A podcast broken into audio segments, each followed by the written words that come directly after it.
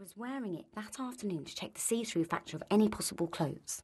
Balconette bra in red lace, one of the push up variety that lifted my tits to dizzy heights. Matching knickers, those French sort that kind of skim your bottom and look 50s pin-up style, also in red net so that my mini was hazily visible but obscured enough to leave a bit of mystique. I didn't want to give it all away at once. As far as the outer clothes, well, I was stumped.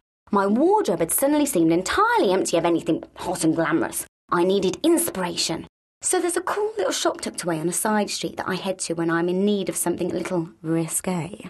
It's called Harlot and it sells just the kind of things that I know would get Mr. Gymnasium's pulse racing.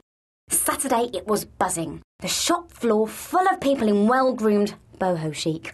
As usual, there were a couple of disgruntled looking boyfriends getting dragged around by their girlfriends, hands stuffed in pockets and vacant looks on their faces. There was one in particular that caught my eye. He was standing staring gloomily at a mannequin while his girlfriend burrowed into a rack of dresses, totally absorbed in her search for the perfect frock and somehow, inexplicably, ignoring the man who was escorting her. This was no average boyfriend, I should add. He was a vision of cheekbones and stylishly ruffled hair, with a plain white t shirt showing off an Adonis like body and taut stomach. Dark, seducing brown eyes gazing at the mannequin in a way that made me gulp. He oozed lust, making me think of dewy, oiled skin and throbbing muscles so that I totally lost focus for a minute and couldn't even think of what I was doing in the shop. I wanted to grab his arm and kidnap him, drag him off into a dark corner somewhere and molest him. I wanted to brush up against him, accidentally on purpose, if you know what I mean, and feel the springy muscle that rippled just below that innocent looking white shirt. Still, I reminded myself, he was with that blithely unaware bimbo in the corner, and I had an important mission to complete. I shook myself and tried to get on with finding my outfit.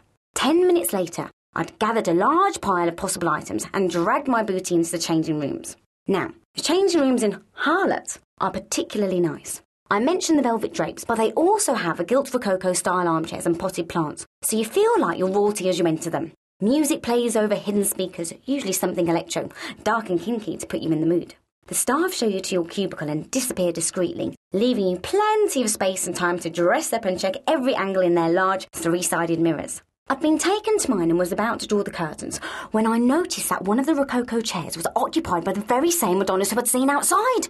He was stretched out languorously in the chair, chin in his hand, and those hundred watt, seriously dark, sexy eyes were staring right at me.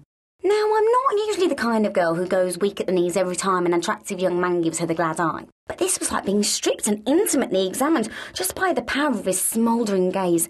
I could feel my nipples stiffening as his eyes raked over me, and that quick change top of mine certainly shows it when they're erect, so I knew he could see me getting visibly turned on. I could also hear his dizzy girlfriend in the cubicle two down giving him a running commentary on the dress she was just trying on. It's so tight, she was wailing. Hmm, it's a little on the revealing side too, I think. While she droned on outside, Adonis and I exchanged looks. I couldn't help it. My flirting instinct had been activated and I was starting to pout. I gave him a little shrug and a smile, one that I hope said, ah, Shame about your girlfriend, because I'd like to fuck you right here, right now on the floor of this changing room. Then I disappeared neatly inside the cubicle, drawing the curtain to behind me. Only I didn't draw it totally closed. Without checking, I must have left a little gap by accident, because when I pulled my top off over my head and unwrapped the wraparound skirt, I heard the low noise of a man clearing his throat. I pretended to ignore it and allowed myself to stand there, gloriously half naked, sorting through the pile of clothes hangers while I selected a dress to try on. If the curtain was a little bit open and that guy sitting outside happened to be looking in, I imagine he would have seen a feast of me in my lacy underwear. But the trouble with that underwear is that it does tend to ride up. One has to keep adjusting it, pushing one's tits together a little to get them comfortably cradled in the brassiere, tugging at the shorts to make sure they're properly covering one's derriere, perhaps giving a little jiggle to help everything fall into place. After that little performance, I couldn't help stealing a look in the mirror to see what Adonis was up to. As I suspected, he was peering hungrily into my cubicle while clutching his lap with one hand.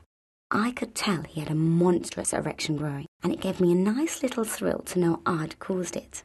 To tease him, I then took a dress off its hanger and stepped into it, pulling it up to cover my assets under a layer of black silk. It was a tailored dress, short, with a Chinese collar and a deep plunging neckline, and a long zip that went from my arse to the nape of my neck. Unfortunately, it was a tricky one to do up, and I realised I would need to call for help. This